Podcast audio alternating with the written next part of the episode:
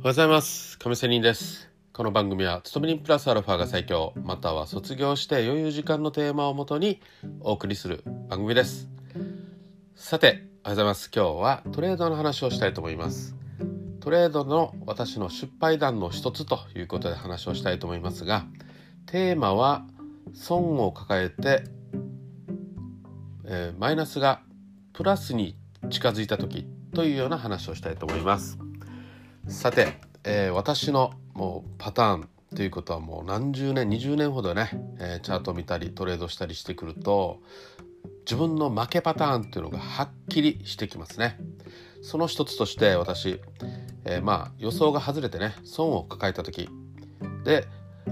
やっぱりその中でもね損を抱えた時にプラマイゼロに戻りそうになるんですよ。そこでだいたい自分の勘が働いてこれそろそろまたね損が増えていくぞという勘が働くんですよ。だけどその勘に従って、まあ、この勘っていうのはね経験則とこれまでの分析にもよるんですけどそれを上回ってね欲張ってねいやこれまたプラマイゼロもしくはマイナスだったけどプラスに行くんじゃないのっていうね余計な欲張りって言いましょうか、えー、これは希望と言いましょうか。妙な希望が出てしまうんですよね。それが上回った時にはだいたいマイナスに落ちていきます。はい。皆さんどうでしょうか？あなたはどうですか？はい。でね、えー、でまあもちろん、えー、ぐっと待ってプラスになることだってあるんですがでも大体はそれで、えー、プラスになったってね結局はその損を待ったという経験がね悪い経験になって耐えてしまう待ってしまって結局は損切りができない自分を作られていくと、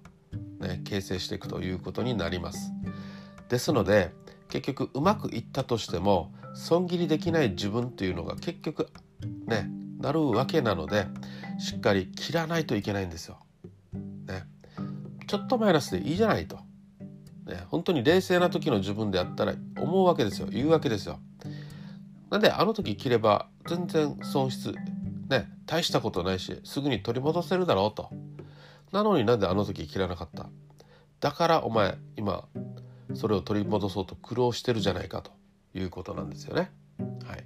まあですので何度も言いますけどとりあえず思った時というかまずね予想が外れて損した時にはちょっとしたマイナスでラッキーと思えっていうことです。しっかり切ってまたねポジションを持てばいいじゃないかと。ねまあ、多少のスプレッドのね損はあるかもしれんしちょっとした損の、えー、損失もあるかもしれませんがせいぜい少ない損失額とちょっとしたスプレッドでねポジションを取るということで済むので大したことないよということで。えー、実は先週のこの失敗談でした。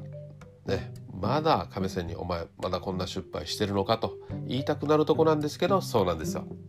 ね、でも